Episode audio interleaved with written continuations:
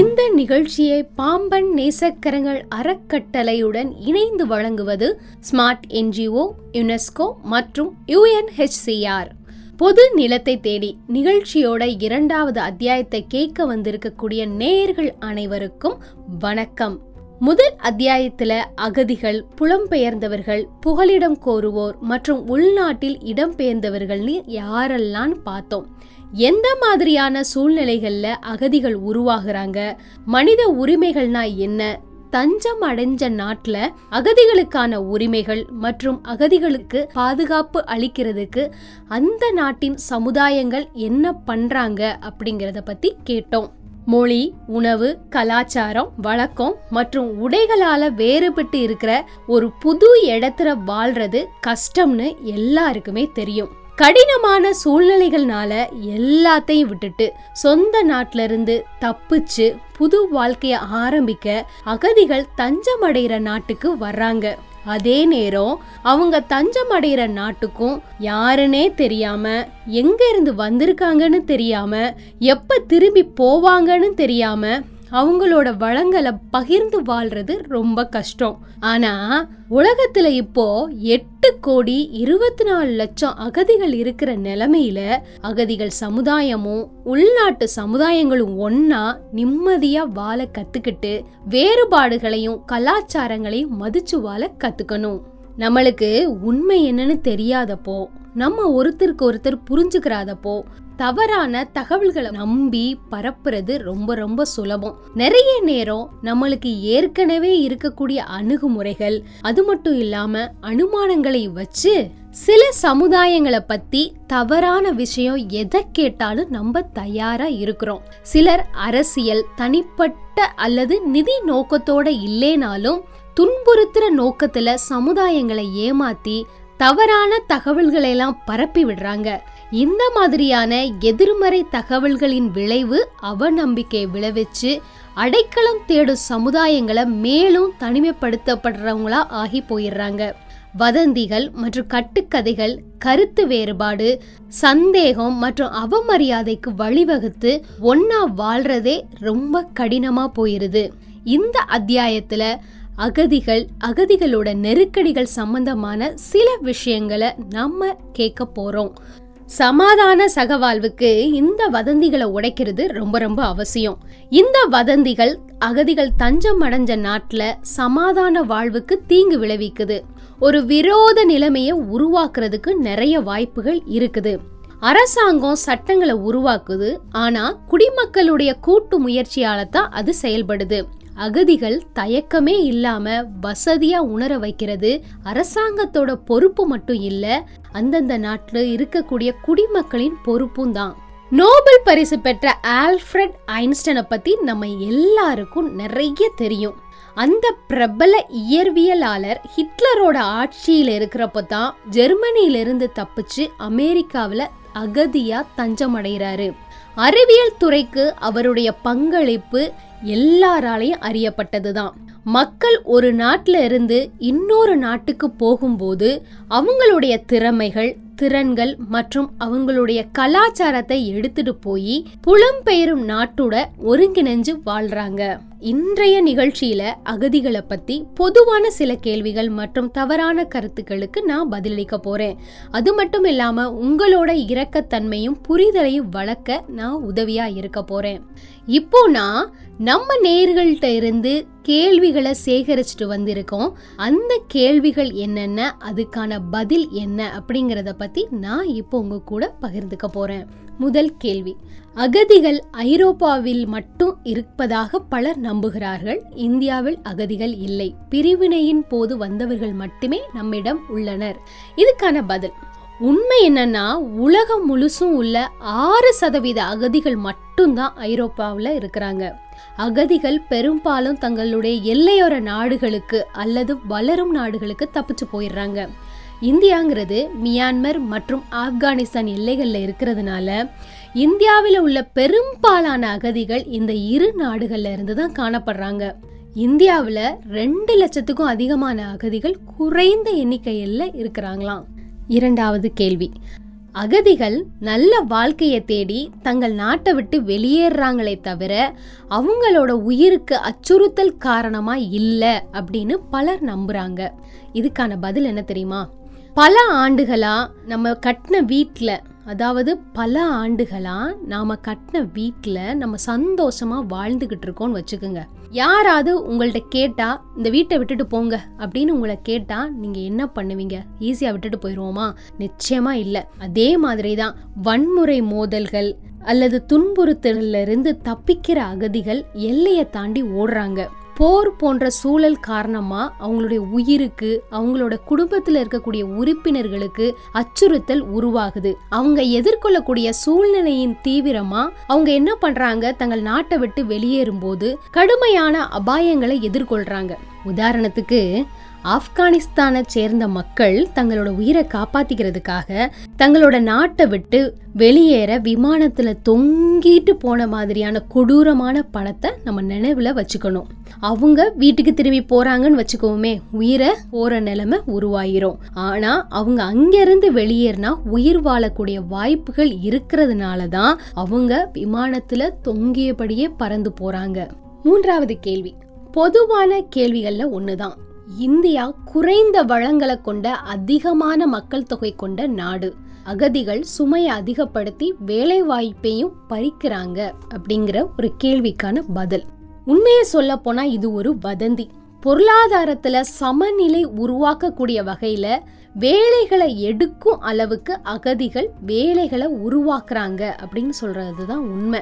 அகதிகள் அப்படின்னு சொல்றவங்க நுகர்வோர். அவங்களுக்கு உணவு, வீடுகள், மருந்துகள், உடைகள், கல்வி மற்றும் பல தேவைகள் இருக்கு. இது வாடிக்கையாளர்களுக்கு அவர்களோட உற்பத்தி மற்றும் வருவாய் அதிகரிப்பதற்கான வாய்ப்பை கொடுக்குது. அகதிகளுக்கு மானியம் உரிமைங்கிறது இல்லை. அதனால அகதிகள் வளங்களை உட்கொள்வது மூலமா நாட்டினுடைய பொருளாதாரம் வளருது. அகதிகளால சந்தைகள் அதிகரிக்குது. சில உதாரணங்களை சொல்றேனே. அகில இந்திய வானொலியில புகழ்பெற்ற பாடலை இயற்றியவர் வால்டர் காஃப்மேன். இவர் ஒரு யூத அகதி அப்படிங்கிறது உங்க எல்லாருக்கும் தெரியுமா? சிறந்த இந்திய நடன கலைஞராகவும் பல பிரபலங்களுக்கு நடன இயக்குனராகவும் இருந்தவர் சரோஜ்கான். இவரும் ஒரு அகதி. அகதிகள் அப்படின்னு சொல்றவங்க தங்களோட நாட்டில இருந்து இடம்பெயர்தல் அப்படிங்கிறது மட்டும் இல்லாம அவங்க தங்களோட உணவு வகைகள், கலை, கலாச்சாரம், உடைகள், திறமை மற்றும் எல்லாத்தையுமே அவங்க புலம்பெயரக்கூடிய நாட்டுக்கு கொண்டு வந்துடுறாங்க. இதுதான் உண்மை. அடுத்து ஒரு முக்கியமான கேள்வி என்னன்னா, அகதிகள் பொது நலத்திற்கு பங்களிக்கிறதே இல்ல, அவங்க வரி கட்டுறதே இல்ல அப்படிங்கிற ஒரு முக்கியமான கேள்வி இருக்கு. இதுக்கான பதில் என்னன்னா, பெரும்பாலான அகதிகள் வரி செலுத்திக்கிட்டு தான் இருக்காங்க. மேலும் அகதிகள் உள்ளூர் மக்களை விட குறைவாகவோ அல்லது சமமாகவோ பொது நிதியை சார்ந்து இருக்கிறாங்க. அதி அகதிகளுக்கு வேலை, சுகாதாரம் மற்றும் கல்விகளுக்கான வாய்ப்புகள் மற்றும் உரிமைகள் இருந்திருந்தா அவங்க தங்கள் தஞ்சம் அடைஞ்ச நாட்டுக்கு பயனளிக்கும் வாழ்க்கையை தொடங்கலாம். அகதிகள் எவ்வளவு வேகமா தொழிலாளர்களாக பங்களிக்க முடியுமோ அவ்வளவு வேகமா அவர்களுடைய சமூகத்தின் உற்பத்தி உறுப்பினர்களாகவும் மாற முடியும். அகதிகள் இப்போது உண்மையிலேயே நம்மளுடைய நாட்டின் பொருளாதாரத்துக்கு பங்களிப்பு செய்யறாங்க அப்படிங்கிறதுக்கு இது உறுதி செய்யுது.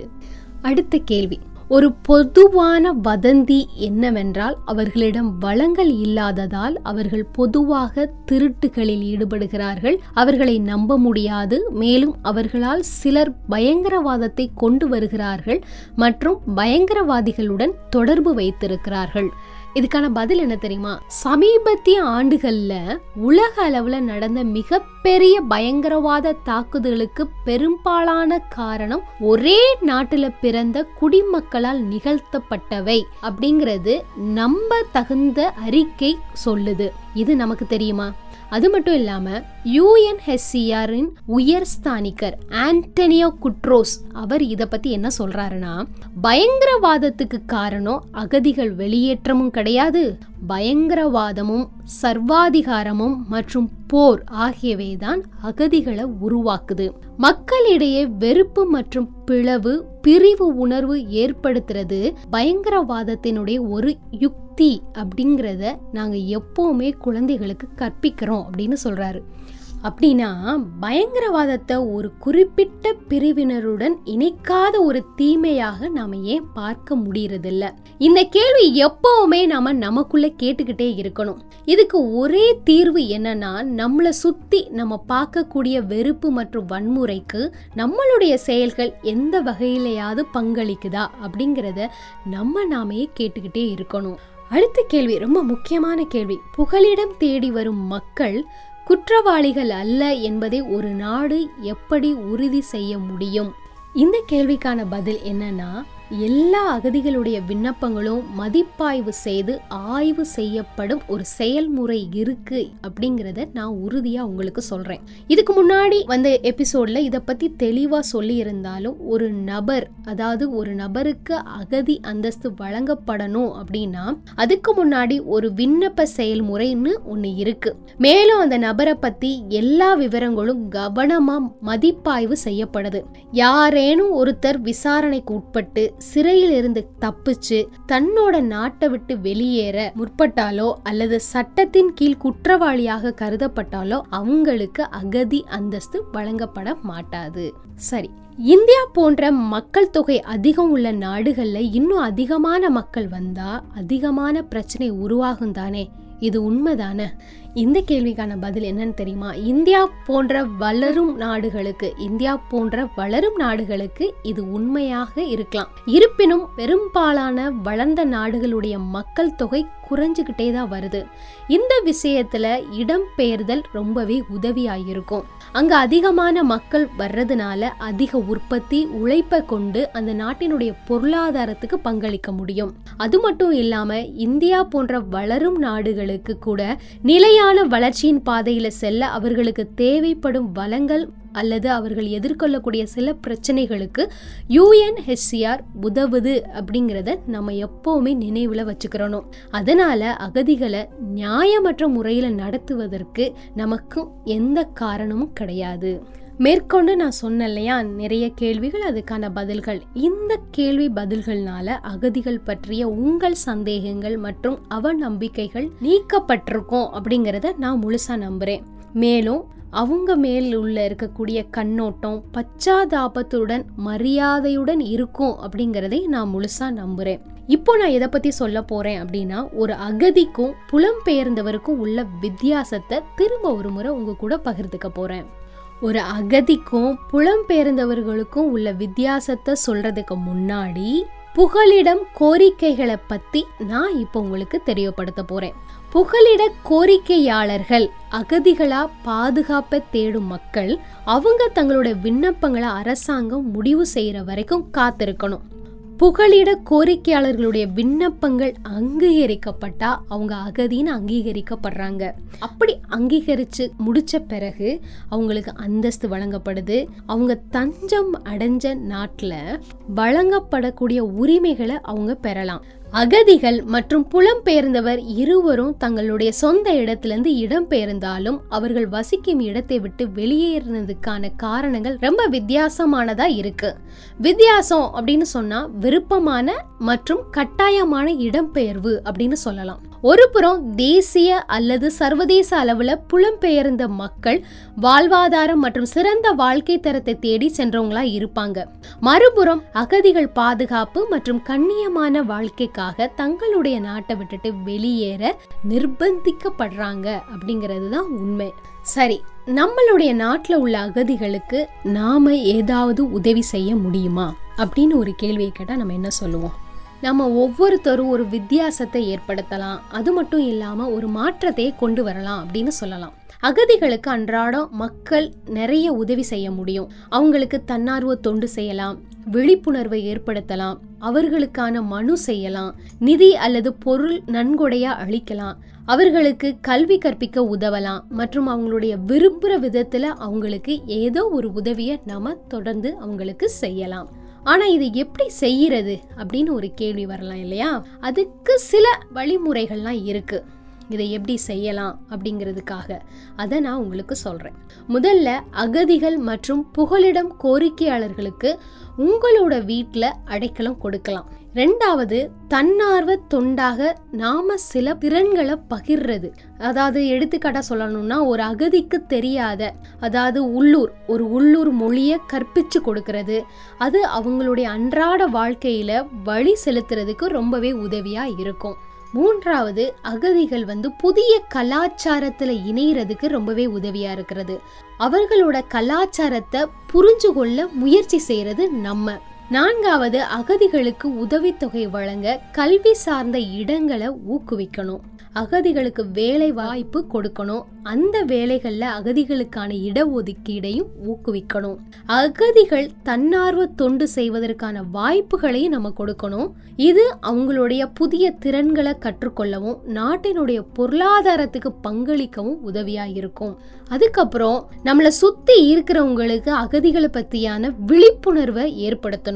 அகதிகள் உரிமைகள் மற்றும் பாதுகாப்பிற்காக பணிபுரியக்கூடிய நிறுவனங்களுக்கு நன்கொடை கொடுக்கலாம். இந்த மாதிரியான உதவிகளை எல்லாத்தையுமே நாம முன் வந்து செய்யலாம். அது மட்டும் இல்லாம அகதிகளுக்கு இடமளிக்கிறதும் எல்லாருக்குமே ஒரு இணக்கமான சூழ்நிலையை உருவாக்குறதுக்கும் ரொம்பவே உதவியா இருக்கும். அப்படிங்கிற ஒரு சில நடவடிக்கைகள் தான் இது. நம்ம நேயர்கள் இது மாதிரியான பல யோசனைகள் நமக்குள்ள இருக்கும், அதை நம்ம செயல்படுத்தியும் பார்க்கலாம். சரி நண்பர்களே, இன்றைக்கோட அத்தியாயத்தினுடைய இறுதிக்கு வந்துட்டோம். உங்களோட உதவியோட இரக்கத்தன்மையோட ஒரு அகதி இந்த நாட்டில் பாதுகாப்பான மற்றும் அமைதியான வாழ்க்கையை அமைக்க முடியும். நம்ம நண்பர்களை உருவாக்கி அனைவருக்கும் சிறந்த வாழ்க்கையை உருவாக்க ஒருத்தருக்கு ஒருத்தர் நாம் புதிய நண்பர்களை உருவாக்கி ஒருத்தர்கிட்டருந்து ஒருத்தர் புதிய விஷயங்களை கற்றுக்கிட்டு வாழ்க்கையை மேம்படுத்தக்கூடிய வாய்ப்புகள் நம்மக்கிட்ட இருக்கும்போது ஏன் ஒரு எதிரியை நம்ம உருவாக்கணும்? இந்த கேள்வியோட இன்றைய அத்தியாயம் நிறைவுக்கு வருது. இதை வழங்குவது பாம்பன் நேசக்கரங்கள் அறக்கட்டளையுடன் இணைந்து வழங்குவது ஸ்மார்ட் என்ஜிஓ, யுனெஸ்கோ மற்றும் யூஎன்ஹெச்சிஆர். நன்றி, வணக்கம். இது பாம்பன் நேசக்கரங்கள் அறக்கட்டளையின் கடல் ஓசை எஃப்எம் தொண்ணூறு புள்ளி நான்கு. நான் உங்கள் ஆர்ஜே மது. நன்றி, வணக்கம்.